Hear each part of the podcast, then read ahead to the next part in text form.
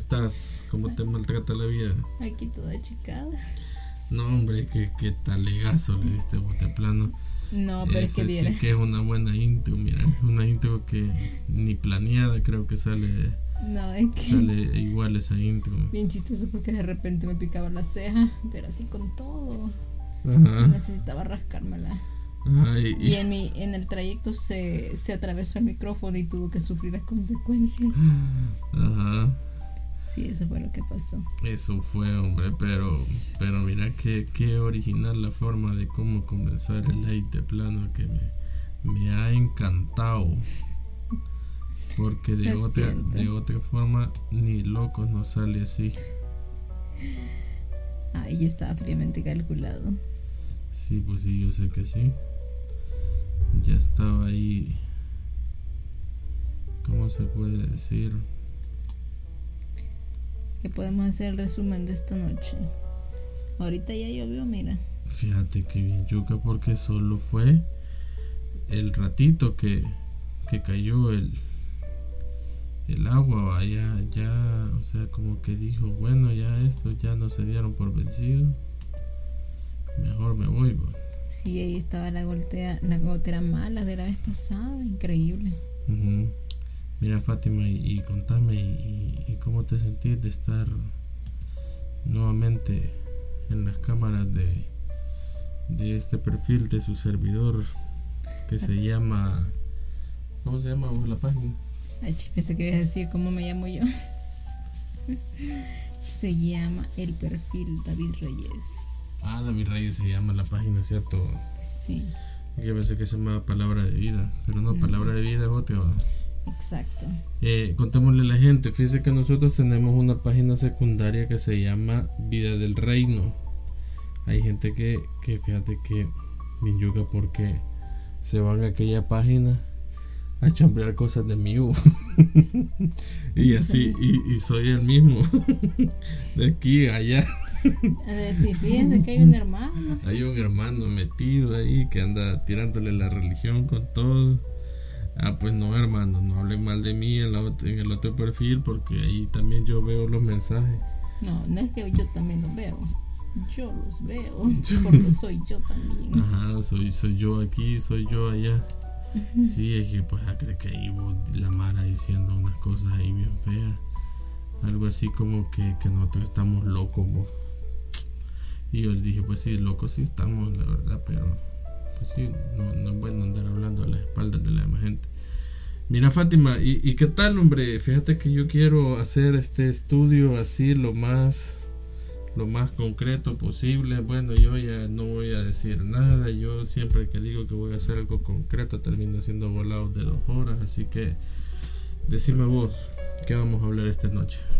Vamos a continuar pues el estudio anterior, retomando donde nos quedamos, que estábamos en Colosenses, el capítulo 1 y pues allí en pantalla estamos mostrando dónde fue que nos quedamos, que empezamos a vislumbrar, a escudriñar esta porción de la palabra. Sí, estábamos en, Colosenses que 1. Uno, sí. Colosenses 1 y leímos desde el versículo 1 hasta el versículo 14, si tengo mal la memoria. Exacto. Incluso empezamos, eh, solo dejamos a nivel de lectura, pues eh, los demás versículos, creo que llegamos hasta el 15 y el 16, pero dijimos, momento, porque ya nos agarró la medianoche si empezamos a hablar de ese otro tema. Uy, sí, porque te acordás que tipo, que horas 11 de la noche eran y yo no paraba de hablar. Exacto. Qué terrible. Bro. cuidado con eso. Sí, podemos decir, eso. Cabal, se puede caer la botella. Mira, no te lo va a fregar la gotera, sino que... La botella de agua. La botella de agua. Pues sí, hombre, vaya, fíjate que aquí está algo bien interesante, Fátima. Vámonos aquí. Mirar cómo comienza esta cosa. Dice el título que dice. Reconciliación por medio de la muerte de Cristo. Reconciliación por la muerte de Cristo. Pero solo quiero ver. Ah. Dice, mira, ¿eh? Yo pensé que no se miraba si lo sombreaba. Mira qué interesante. Pues así voy a ir indicando el verso en el que voy leyendo. Fíjate bien. Reconciliación por medio de la muerte de Cristo. ¿Tú qué crees que fue lo que Cristo hizo cuando vino eh, al mundo, a la tierra. Así ya, ya te voy a decir todo lo que ya me han dicho hasta en la saciedad. Me han dicho que Cristo vino a salvar al mundo, que Cristo vino a morir por los pecados de la humanidad, que Cristo vino a redimir al mundo, que Cristo vino a, a, extender su reino, que Cristo vino a predicar su reino, que Cristo vino a, a llevarse a la humanidad consigo, a salvar gente. Eso es todo lo que la gente me ha dicho que fue lo que Cristo vino a hacer. Se te olvidó una. ¿Cuál?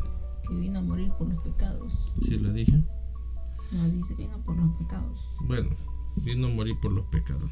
Ay, que más que todo será así porque la mayoría lo que enseña la religión es que él vino a morir. Y ese era el objetivo, nacer para morir. Sí, es como aquella película famosa que dice el niño que vivió viene a morir. ¿Sí o no? Algo así, ¿verdad? Como que ya estaba destinado para la muerte, ¿verdad? Y fíjate que realmente sí, así fue. Pero lo que tenemos que preguntarnos es, ¿para qué? ¿Sí?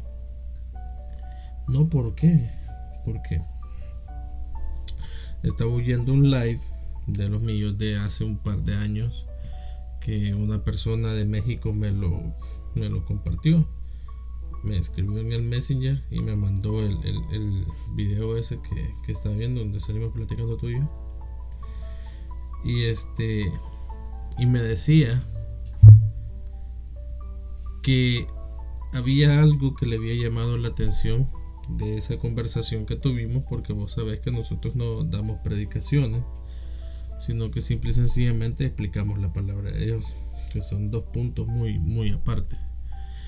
Eh, me dijo de que lo que le había llamado la atención es que ella siempre había tenido dudas con respecto a la nueva naturaleza, ¿verdad? A la naturaleza, eh, digámoslo así, que tenemos en Dios, ¿verdad? Entonces, y que ella había pues buscado información en predicaciones, en seminarios, incluso había hablado con, con pastores, preguntando acerca del tema de la nueva naturaleza. Y nadie le podía dar una explicación porque toda la gente le decía lo mismo, que la nueva naturaleza consistía en, en que Dios te convertía en hijo de Dios y que, y que desde ese momento tú te tenías que servirle y adorarle por la eternidad y, amén. En forma de agradecimiento. En agradecimiento por, por lo que Él había hecho por vos, ¿verdad? Entonces ella me decía, pero yo del todo no estaba convencida realmente con esa con esa explicación que me daban porque eh, yo sentía que había algo más, me dijo. Y cuando vi su, su video donde usted explicaba la conversación de Jesús con Nicodemo, entendí muchas cosas que yo había andado buscando durante mucho tiempo. Y yo le dije, ¿y usted se congrega? Y me dijo, sí, me dijo, yo iba a una iglesia cristiana, me dijo, de esas que eran bien, bien cerradas con respecto a la doctrina. Pero una vez sucedió un, incidente y, a raíz de ese incidente, pues yo me retiré de la iglesia, me dice, y he tratado de buscar a Dios por mi cuenta. Entonces, y yo siempre he creído, me dijo que que eso de la religión realmente es un, velo, me dijo, que tienen las personas que no les permiten ver realmente la realidad en la que viven. Entonces yo le dije, usted lo ha dicho clarísimo, eso es la nueva naturaleza. Porque la nueva naturaleza, o mejor dicho, la naturaleza del ser humano va a ser aquello que manifiesta. ¿sí? Si dentro de tu vida hay pecado, chambre, contienda, enemistad, avaricia, eh, cualquier cosa, envidia, lujuria y etcétera. ¿Cuál es la naturaleza que está manifestando? Una naturaleza pecaminosa. No puedes decir que sos hijo de Dios y manifestar ese tipo de cosas. ¿Verdad? Y aquí esto es como para contestarle a esa hermana que me escribió. Porque eso obvio no se lo podía decir en Messenger porque me paso toda la noche escribiendo.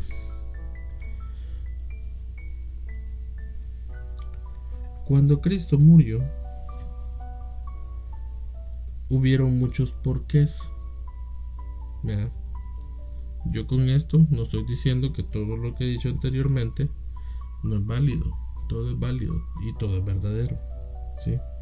O sea, Cristo vino a dar redención, Cristo murió por pecado, Cristo, etcétera, etcétera. Todo lo que la religión dice, pero todos esos son porqués. ¿sí? Se convierten en porqués. Porqués de pregunta. Porqués. Vea. Sí en lugar de que conociéramos el para qué, que es la respuesta. Los porqués son las preguntas y los para qué son las respuestas. ¿Sí? Y entonces, como yo decía en ese live, no lo sabemos todo. Llegamos hasta un límite, hasta un tope. Y de ese tope no vas a pasar porque lo que viene más adelante ya corresponde al espíritu, revelarlo. No lo puedes obtener estudiando o, eh, ¿cómo se llama? Leyendo libros. Se, se obtiene por medio de la revelación. Del Espíritu Santo. Del Espíritu Santo, ok. Entonces, ya una vez comprendiendo que no lo sabemos todo, aquí viene la parte. Si Cristo murió por todos nuestros pecados, nosotros ya no pecamos. Entonces un hermano me dijo, hermano, usted está equivocado, porque nosotros sí seguimos pecando. Porque cuando nosotros eh, solo con compensar ofendemos a Dios, me dijo el hermano. Y le dije yo, tiene razón, pero su obligación es no pecarle. Entonces me dijo, pero ¿y entonces cómo logró eso? Y solo me acordé, me acordé de la conversación de, de Nicodemo con Cristo. ¿Cómo vuelvo yo al vientre de mi madre siendo viejo? ¿verdad? Entonces yo le contesté, hermano, tanto tiempo en la religión y no sabe cómo no pecarle. Y me dijo, que es imposible que uno no deje de pecar. Y me citó un verso de la Biblia que dice que el que dice que no peca es mentiroso, porque todos pecamos, ¿verdad? Entonces yo le dije, hermano, Está cierto lo que usted dice y lo dice la Biblia. Está correcto, está muy bien. Pero lea tres versículos más arriba y se va a enterar en relación a qué está diciendo eso. Y lo leyó y lo entendió. Y me dijo, yo siempre había aplicado mal este versículo porque aquí se da a entender que está hablando de que todos seguimos pecando y que nadie puede dejar de pecar, ¿verdad? Cuando realmente no es así. Cuando realmente el que dice que no peca y dice que es mentiroso es un tipo de persona. Busquémoslo. ¿Lo buscas ahí o lo busco yo acá? aquí lo voy a buscar. Ya vas a ver.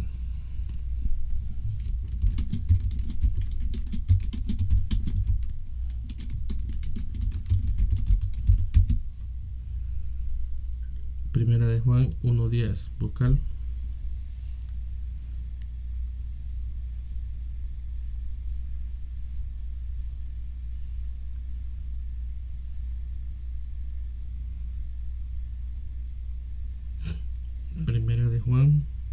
1.10. ¿Qué dice? Primera de Juan 1.10. Si decimos que no hemos pecado, le hacemos a él mentiroso y su palabra no está en nosotros.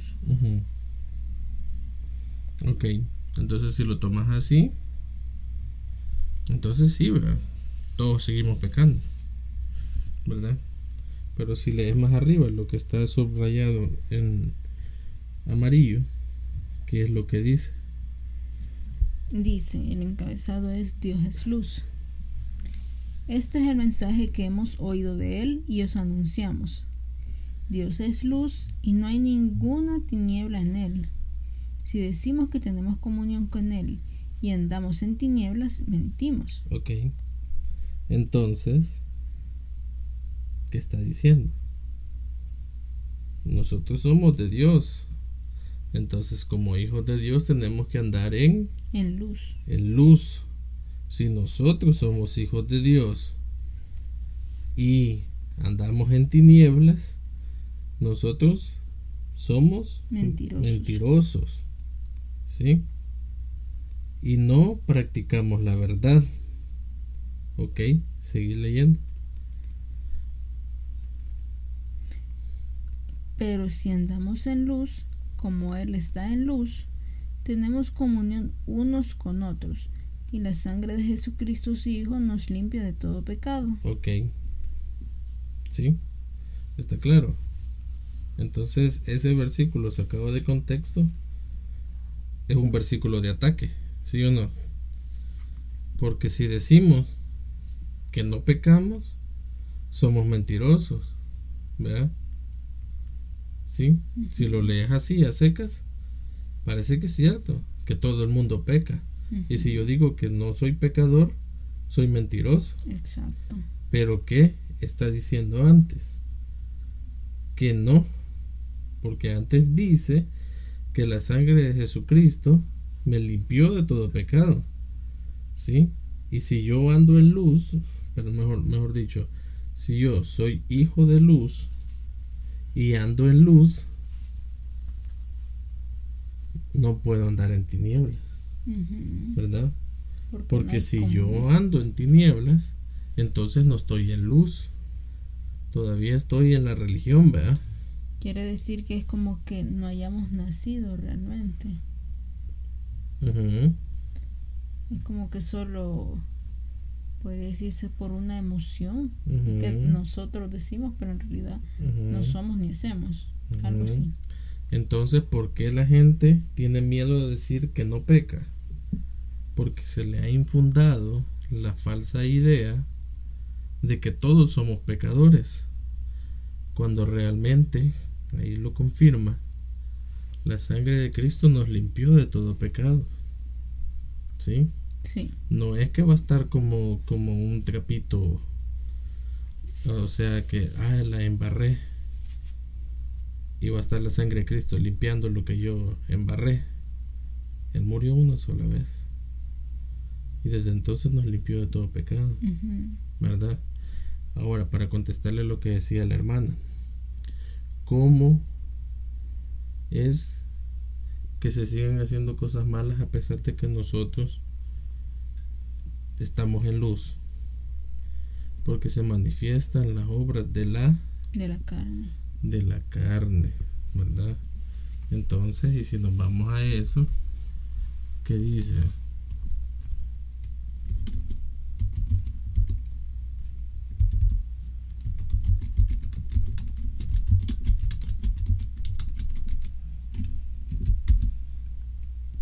Gálatas 5, 19 al 21.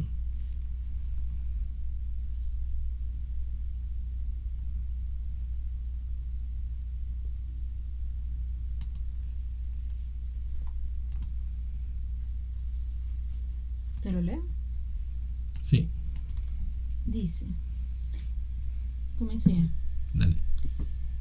Y manifiestas son las obras de la carne, que, son, adulterio, fornicación, inmundicia, lascivia, idolatría, homicidios, hechicerías, enemistades, pleitos, celos, iras, contiendas, disensiones, herejías, envidias, homicidios, borracheras, orgías y cosas semejantes a estas. ¿Y qué? Y cosas semejantes a estas, acerca de las cuales os amonesto, como ya os lo he dicho antes, que los que practican tales cosas no heredarán el reino de Dios. Ok. Pero antes, en el 16 les dice, digo pues, andad en el espíritu y no satisfagáis los deseos de la carne. Porque el deseo de la carne es contra el espíritu y el espíritu contra la carne y estos se oponen entre sí para que no hagáis lo que queréis. Pero si sois guiados por el espíritu, no estáis bajo la ley. ¿Ok? Entonces queda claro que la muerte de Cristo nos limpió de todo pecado. Ya no pecamos. Y lo que hay dentro de nosotros son obras de la carne que se van a seguir manifestando. ¿Por qué? Mira lo que dice ahí, 18. Pero si sois guiados por el Espíritu, no estáis bajo la ley. Esto él se lo está diciendo a los de Galacia. ¿Sí? Porque en Galacia había una cierta grupo de judíos que estaban luchando con el falso evangelio de Jesucristo.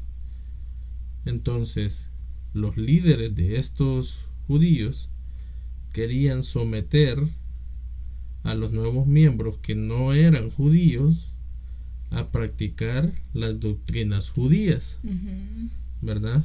Entonces allí es donde llega Pablo y les dice, hey, momento, ustedes porque están practicando estas cosas y ustedes no están bajo la ley, ¿sí?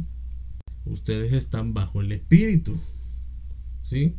Porque Cristo murió para abolir la ley, ¿sí? Y entre tantas de las cosas que hizo fue abolir la ley. Exacto para establecer un nuevo pacto. Entonces, el pacto que estableció deja fuera cualquier sacrificio humano. ¿Sí? Entonces, ya esta gente que nace en Cristo después de la muerte de Cristo, ¿qué sucede? Ya no tienen pecado porque lo leímos hace un par de estudios, ¿verdad? ¿Qué decíamos? Donde no hay ley. Sobreabundó la gracia. No, donde, déjame, donde no hay ley, no hay culpa por pecado. ¿Sí? ¿Por qué?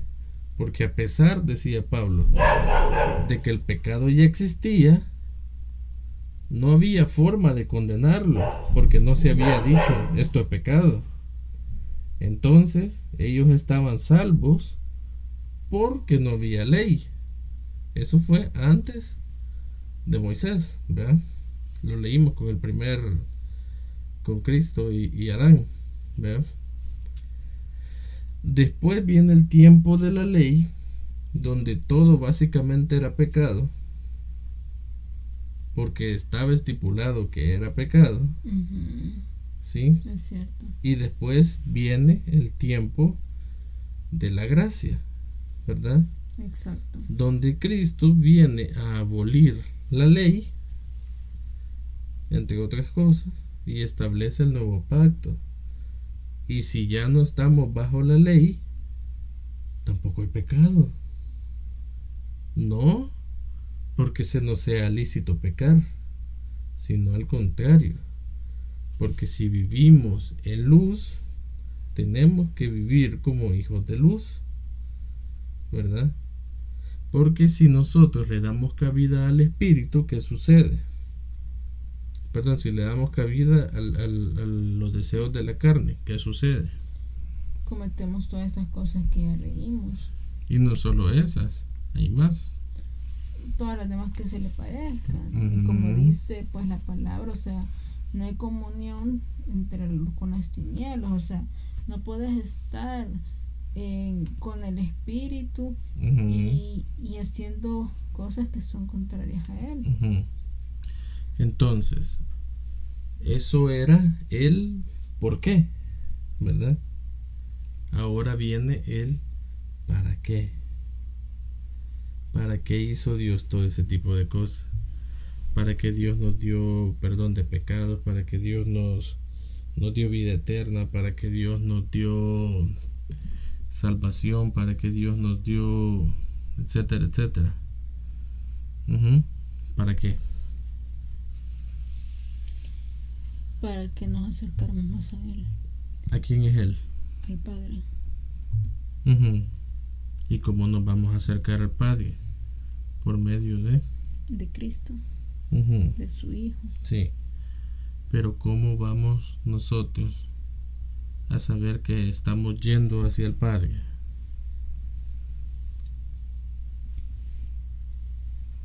Y no hacia una religión o hacia un a una doctrina falsa. Pues primeramente eh, cuando el espíritu se nos revele. El espíritu no se revela. Perdón, te da revelación. El espíritu te va a llevar a que conozcas a Cristo. ¿Sí? Ya conociendo a Cristo, entonces comienza, ¿qué cosa? El crecimiento, ¿verdad? Sí. Pero ¿qué es lo que comienza a crecer dentro de ti? Empieza a crecer el conocimiento. Sí. Pero ¿qué comienza a crecer dentro de ti? No es el conocimiento lo que crece.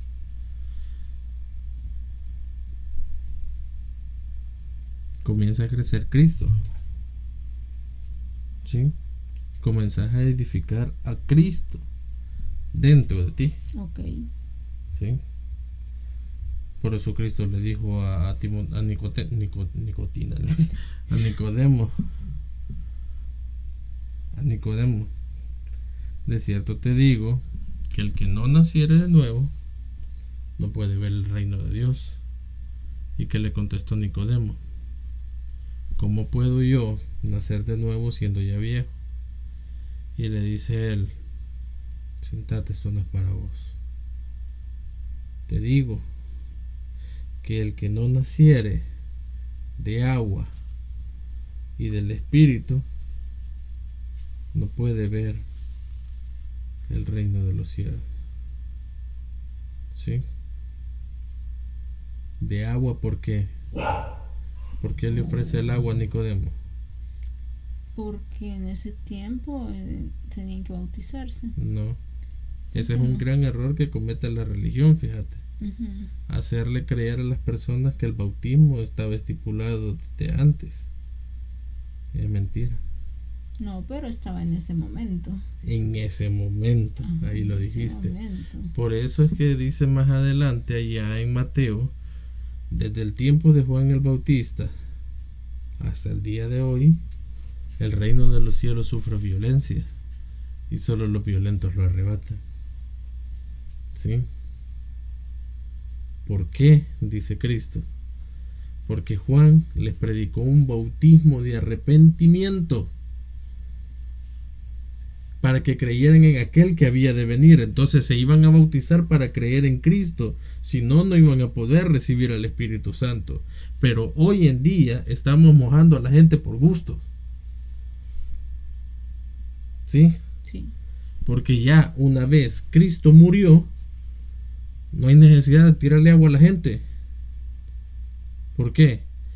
Porque el Espíritu Santo mora en ti. Y no si querés o no querés. Es por gracia. Porque es el don de Dios. ¿Sí? Es el regalo que Dios nos dejó a su Santo Espíritu. ¿Sí? sí. Por eso les dijo, les conviene que yo me vaya, le dijo Cristo a sus discípulos. ¿Sí? ¿Por qué? Porque iba a venir uno más cachimbón que él. ¿Quién? El Espíritu Santo. Y Él lo guiará a toda verdad. ¿Sí? Él lo guiará a toda verdad. Entonces, andamos mojando gente por gusto. ¿Por qué? Porque el bautismo de Juan terminó con Juan. Porque una vez a Juan matacan y se levanta Cristo y dice, arrepentidos, porque el reino de los cielos se ha acercado. ¿Sí? Entonces por eso viene Jesús y dice, profetas hasta Juan. Mate, qué revelación a la que estoy soltando ahorita. Profetas hasta Juan. Pero no nos confundamos. Una cosa es que los profetas llegaban hasta Juan y otra cosa es que exista la profecía. Son cosas distintas. Sí. Profeta hasta Juan, ¿por qué? Porque Juan fue el último que habló del que había de venir. ¿Sí? Porque una vez Juan Chulungún y Cristo se levanta, bien, mi hora ha llegado. ¿Sí? Si no lo vemos allá en Caná de Galilea, uy, me sordo. Lo siento. En Caná de Galilea, ¿qué sucedió? Hijo, mira, fíjate que ya se acabaron las tinajas con, las chéves, ¿no crees que puedes ahí, este, yo sé, pues que... Ir a comprar un par. No, te, no te corresponde, pero pues sí que mira, vos la prima, que, que mujer, mi hora no ha llegado. ¿Sí? Cristo tenía muy en claro en qué momento él tenía que levantarse y comenzar a predicar. ¿Y cuándo llegó ese momento? Cuando muere Juan. Dice, al enterarse Jesús que Juan había caído preso, cruzó el Jordán. ¿Sí? ¿Y fue a dónde? A Cafarnaúm. A Galilea. A Galilea. ¿Sí? Y comienza a predicar en Galilea. No le comienza a predicar a los judíos. Fíjate cómo va el plan de salvación de la religión. El plan de la salvación es que todos se conviertan, ¿verdad? Sí. Pero Cristo no va a su casa. ¿A dónde va Cristo? Cristo va donde los gentiles a Galilea. ¿Sí? Y les comienza a predicar y les dice, arrepentidos, porque el reino de los cielos se ha acercado. ¿Sí? ¿Me entiende? Sí. ¿Por qué? Porque Juan tenía los días contados. Él solo vino a la tierra con un propósito. Predicar al Mesías. ¿Sí? Una vez aparece el Mesías, Juan ya no es necesario. ¿Por qué? Porque ya el que había de venir ya llegó. Estaba ahí, sí. Entonces ya no necesitaban que nadie más lo anunciara. Entonces profetas que hablasen de Cristo hasta Juan. ¿Sí? Un verso que toma desgraciadamente de malísima forma la religión tradicional para negar que la profecía sigue existiendo. ¿Sí? Entonces, ¿qué sucede?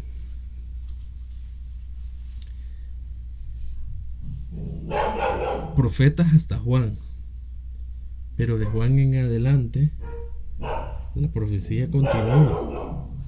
¿Sí? ¿Por qué? Porque la obra que antes era de uno, del profeta, que era llevar palabra de Dios al pueblo, después de la muerte de Cristo, es decir, en el nuevo pacto, se divide en cinco. ¿Sí? Y nace la obra del del reino del ¿de quién estamos hablando ahí? del espíritu del espíritu nace la obra del espíritu porque profetas hasta Juan clarísimo ¿Sí? Ahí en Juan se acabó todo. ¿Por qué? Porque con Cristo se cumplían todas las profecías. Ya, eran, ya no era necesario que nadie siguiera profetizando acerca de Cristo. Ahora la revelación viene de otra manera, por medio del, del, Espíritu. del Espíritu Santo. Y comienza a revelar en cinco canales. Apóstoles, maestros, profetas, profetas, evangelistas, pastores y maestros. ¿Sí? Y comienza la obra del Espíritu. ¿Sí? Para la edificación de qué? Del Espíritu, para la edificación del reino de Dios. Para la edificación del cuerpo de Cristo. ¿Sí? Sí. Pero fíjate bien cómo lo dice. Búscalo.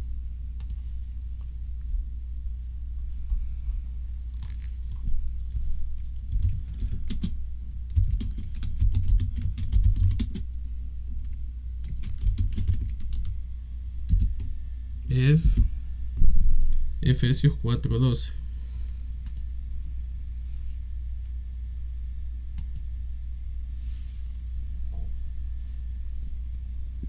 ¿Qué dice? No sería del 11. Léelo del 11, quiero ver qué dice. Y él mismo constituyó a unos apóstoles, Ajá. a otros profetas, a otros evangelistas, a otros pastores y maestros, a fin de perfeccionar a los santos para la obra del ministerio, para la edificación del cuerpo de Cristo. Vale. ¿Para qué? ¿Para qué el Espíritu Santo dio revelación en estas cinco asignaciones? Porque estos no son ministerios. Son asignaciones. Estos cinco, estas cinco asignaciones van a trabajar para algo que se llama la obra del ministerio. ¿Sí? No es que sean ministerios. No es que sean ministerios. Porque eso es otra cosa que ha hecho mal a la religión, que a todo le pone ministerio. Ministerio de ¿Por qué? abogacía, ministerio de, de bujía, ministerio de, de pasear chuchos, ministerio de lo que vos querás. ¿Sí? Son cinco asignaciones ministeriales. ¿Qué es eso? Una asignación no es lo mismo que un ministerio. ¿Sí? Porque el ministerio es uno. ¿Y cómo te dije que se llama? La obra del Del, del, del Espíritu. del Espíritu. Así se llama el ministerio. La obra del Espíritu. ¿Sí? ¿Me entiendes? ¿Cómo se llama el ministerio? La obra del Espíritu. La obra del Espíritu. Ahora, dentro de la obra del Espíritu, que es el ministerio, existen cinco asignaciones ministeriales. ¿Qué, qué es una asignación? Bueno, vos cuando te contratan te dicen, vaya, su puesto se llama contador de costos. ¿Sí? Pero con eso vos no haces nada. ¿Verdad? Ah, qué chivo, soy el contador de costos. Pero la primera pregunta que te vas a hacer es, ¿qué tengo que hacer? ¿Cuáles son mis funciones? ¿Cuáles son mis así Asignaciones. asignaciones? ¿Sí?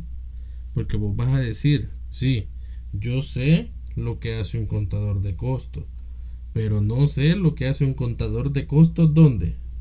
En esa empresa. En esta empresa. ¿Sí? ¿Me entendés? Por eso es que existen las asignaciones ministeriales, que son estos cinco apóstoles, profetas, evangelistas, pastores y maestros. ¿Por qué?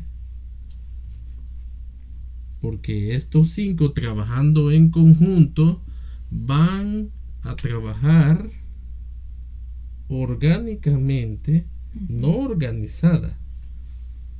Porque, ojo, esa es una frase que se la escuché a un pastor del reino y me gustó. Hay iglesias organizadas, pero no iglesias orgánicas, que son distintas. ¿Te acuerdas quién lo dijo? No. Francisco Sánchez. ¿Sí? Hay iglesias organizadas que a las 8 de la mañana vos ves que como que son hormiguitas para que cada quien ya sabe qué es lo que tiene que hacer y ese culto va a salir robóticamente bien. ¿Por qué? Porque tienen gente organizada, pero no orgánica. Porque ¿quién manda en esa iglesia? El pastor. El pastor.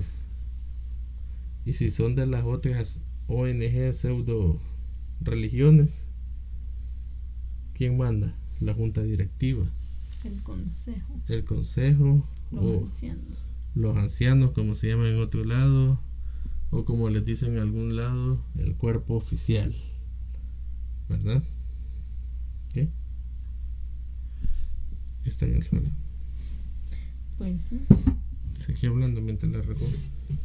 Sí, tienen diferentes nombres. Entonces a eso se refieren a una estructura orgánica. No. Una estructura organizada. Ah, organizada. Orgánico viene de órgano. Y un órgano forma parte de un cuerpo. ¿Sí? No tiene nada que ver.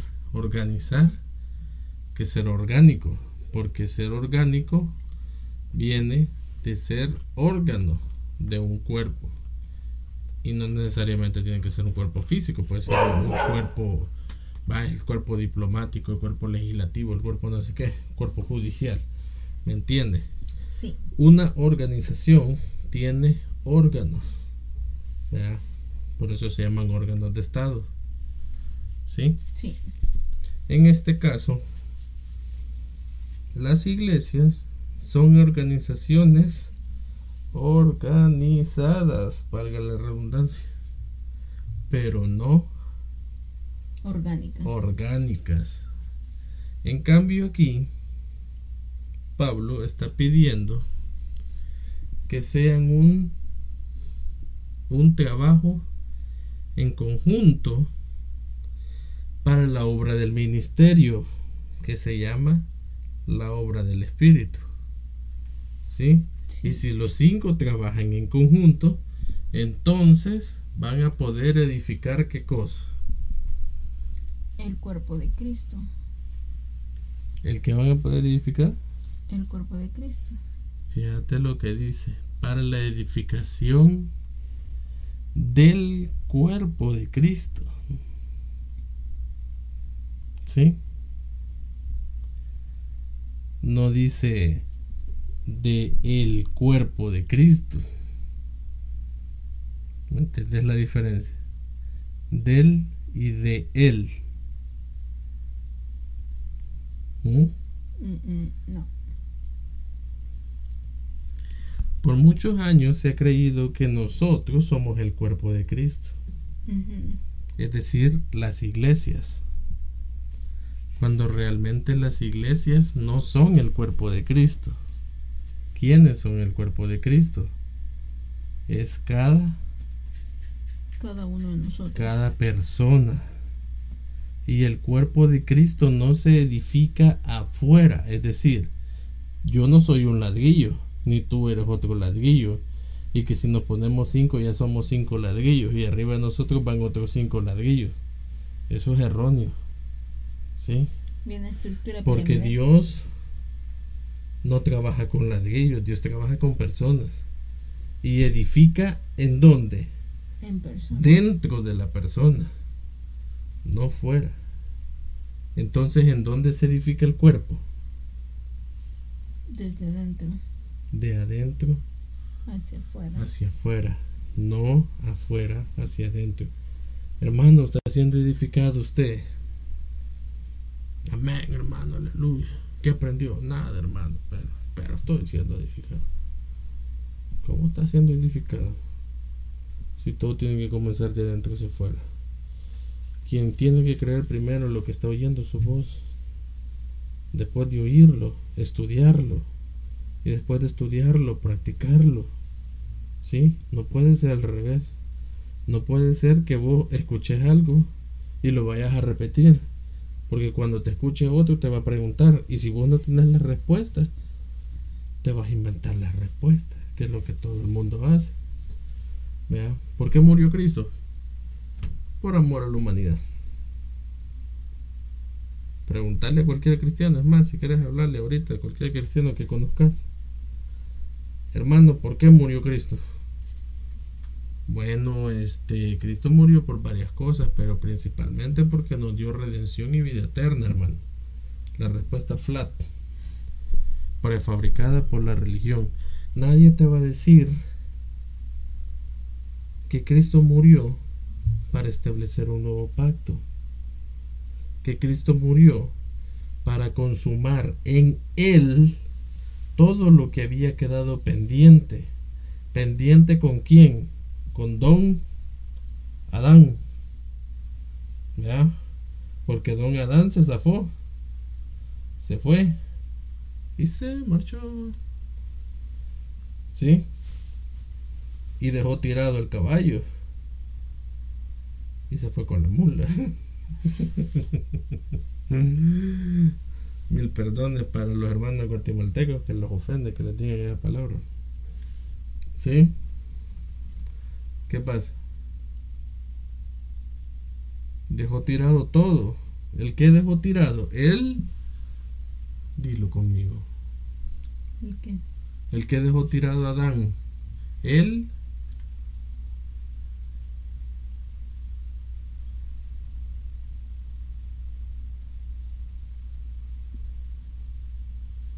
el reino. ¿Por qué? Porque se fue del reino con su reina, con su pedazo de tierra que tenía ahí. Con su tierrita. Bien barridita la tenía la tierrita, el don Adán. Y dejó tirado qué cosa? El reino. El reino. Entonces el reino había quedado inconcluso. ¿Verdad? ¿Por qué? porque faltaba qué cosa estaban los columpios estaban los parques estaban las plazas había hasta cafeterías con internet sí habían carros último modelo obviamente estoy chachalaqueando habían qué qué más de todo lo bueno que hay hoy en día había wifi en todo en todo todo el reino había wifi había agua. Había agua potable las 24 horas y te podías bañar las veces que quisieras. Imagínate qué cosas más. Pues, Ese era un reino cachimbón. No pagabas impuestos. No te cobraban aseo de calles porque no había calles. No tenías que usar ropa. No tenías que usar ropa. Estaba todo limpio. Era saludable porque no existía McDonald's. Los animales salvajes no te comían. Los animales salvajes hablaban con vos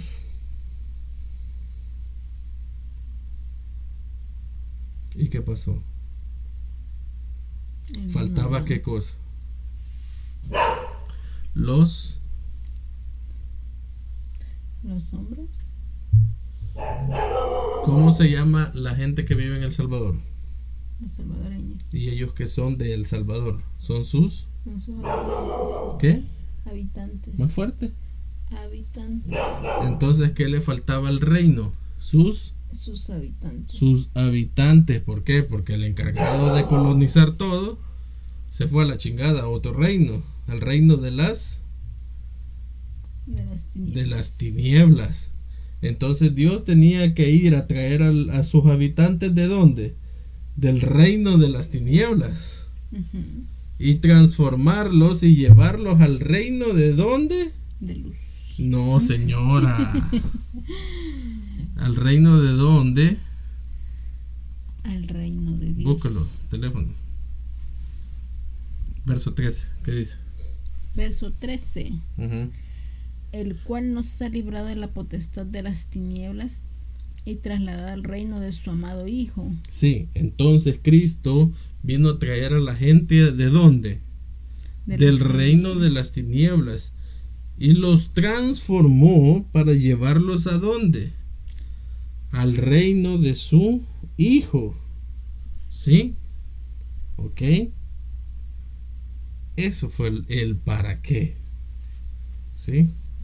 Para eso vino Cristo. Dejen de andar creyendo que vino para la salvación, la redención, el perdón de pecado, para darle vida eterna, para porque lo amaba y etcétera, etcétera, etcétera. ¿Sí? Cristo no vino por eso. Y lo hablamos antes de irnos a, terminar. Lo dejamos concluso, inconcluso en el estudio anterior. Dijimos que Cristo, ¿qué cosa? ¿Sí? La cita famosa de los hermanos evangélicos. Porque de tal manera amó Dios al mundo. que ha dado a su Hijo unigénito. para que todo aquel que en él en él crea. cree no crea en él cree no se pierda. ajá más tenga vida eterna. más tenga vida eterna. Entonces todos dijimos tenemos que creer en Cristo sí porque ahí dice porque ha dado a su Hijo unigénito, cuando realmente se nos olvidó lo que decía al inicio, porque de tal manera amó Dios al mundo, que ha dado a su Hijo unigénito, coma, para que todo aquel que en Él cree, coma, no se pierda, mas tenga vida eterna. ¿Sí? ¿Por qué está separado por coma? Porque todo aquel que en él cree, ¿en quién? ¿En el Hijo o en el que envió al Hijo? en el que envió al Hijo. En el que envió al Hijo. Porque ¿quién es el que dice que amó a la humanidad? Dios. Dios. Y dio a su Hijo, ¿para qué? Para que fuera a sacar a la gente del reino de las tinieblas y lo trasladara al reino de su amado Hijo. Al reino de su amado Hijo. Es decir, el, al reino de Dios. Sí. Ese es, o ese es el para qué. ¿Para qué vino Cristo? Para rescatar todo lo que se había perdido. ¿Sí? Veámoslo en Juan. ¿Qué dice Juan?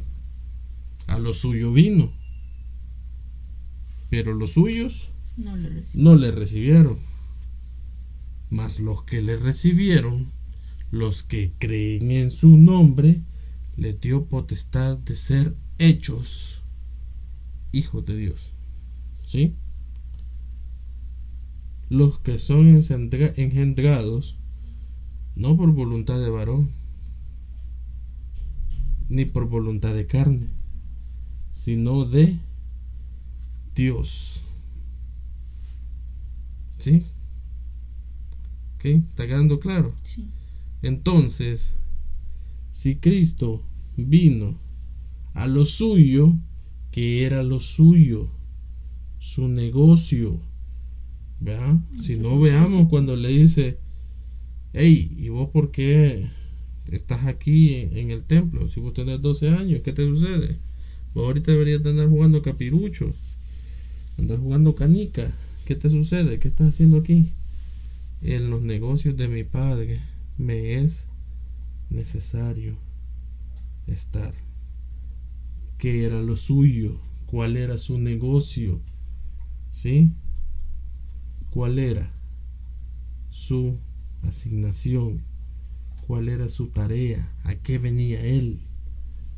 ¿A morir por la humanidad? No. ¿A qué venía? Venir por la humanidad era parte de las asignaciones. Lo que estábamos explicando. Estaba en el contrato. mira, al final del contrato tenés que morir por la humanidad. ¿Aceptás? Bueno, no Estaba entre sus asignaciones. Pero ¿cuál era la meta? Era de reconectar Recon... reconciliar al Padre con la humanidad. Al Padre con la humanidad. Ok. Que ya lo entendiste. ¿Sí? Ese es ¿Para qué? ¿Para qué vino Cristo? Para eso. Para reconciliar al Padre con su creación. ¿Ok? ¿Sí? Para dar libre acceso al Padre. Yo soy el camino, la verdad y la vida. Nadie viene al Padre si no es por, mí. Lo dejó en múltiples versículos, lo dejó clarísimo él. Que él no era el centro, que el centro era el Padre. Pero la religión lo puso a él al centro. ¿Sí? La religión lo puso a él y olvidó el propósito del por qué él había sido enviado para que nosotros podamos tener libre acceso al Padre. Entonces, verso 15, Él es la imagen del Dios invisible, el primogénito de toda creación, porque en Él, ¿en quién? En Dios, ¿verdad? Fueron creadas todas las cosas que hay en los cielos y las que hay la tierra. Visibles e invisibles. Y ahí nos quedamos. Sean tronos, sean dominios, sean principados, sean potestades. Todo el cielo fue creado por medio de Él y, para, él. él. es antes de todas las cosas la preexistencia de Cristo, ya lo vimos. Y todas las cosas en Él subsisten él es la cabeza del cuerpo, que es la iglesia. ¿Quién es la cabeza? Cristo. ¿Quién es el cuerpo? La iglesia. Léelo otra vez. 18. Y él es en la cabeza del cuerpo que es la iglesia. Léelo te ves. Y Él es la cabeza del cuerpo que es la iglesia. Entonces, ¿qué es Él? La cabeza. Léelo otra vez. Y Él es la cabeza del cuerpo que es la iglesia.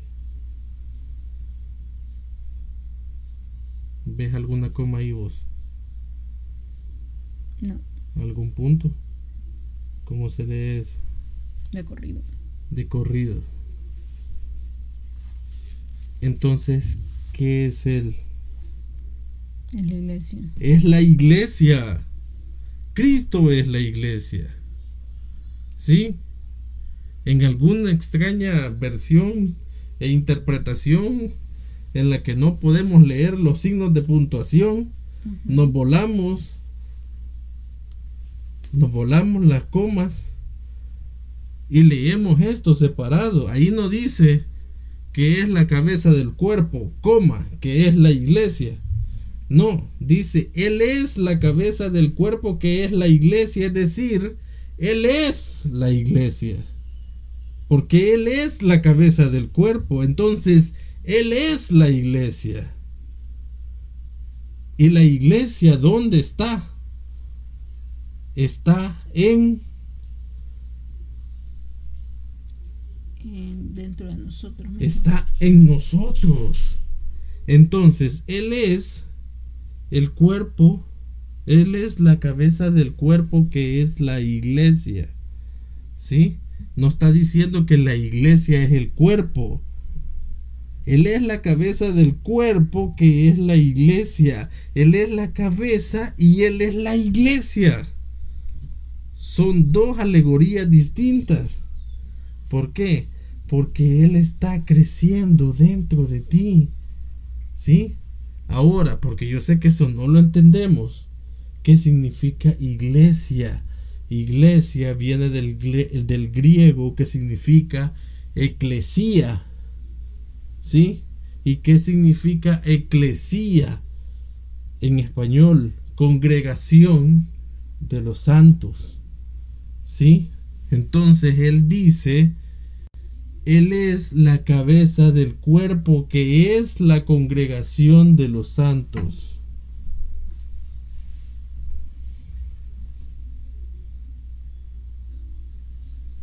¿Mm? ¿Quiénes son los santos? Los de la obra del ministerio. ¿Cómo se llama el ministerio? El ministerio del Espíritu. El ministerio del Espíritu. Entonces, ¿quién es la eclesía? El Espíritu Santo. Ok. Y Él los guiará a toda verdad. ¿Por qué? Porque el Espíritu Santo ayuda, intercede para que dentro de ti se forme la eclesía, la congregación de los santos, Padre, Hijo y Espíritu Santo. ¿No entendemos? ¿Existen más santos que ellos? No. Ninguno. San Pablo, no. O sea, Pablo, mi respeto, vos sabés el, el aprecio que yo tengo por este, por este personaje que, que no me dejaste que le pusiera Pablo Gabriel. o Marcos Pablo. en nombre de telenovela. Marco Jean Pablo. ¿Sí o no? Vos sabés el aprecio que yo le tengo al apóstol Pablo, pero santo, solo Dios. Eclesía, congregación de los santos, Padre, Hijo y Espíritu Santo, ¿dónde? En nosotros. En nosotros. ¿Ok? Bien, nos quedamos ahí. Llegamos hasta el verso número 17. 17 completo y el 18 solo un pedacito. Uy, Fátima. Qué sabroso estos estudios, ¿no te parece? Sí.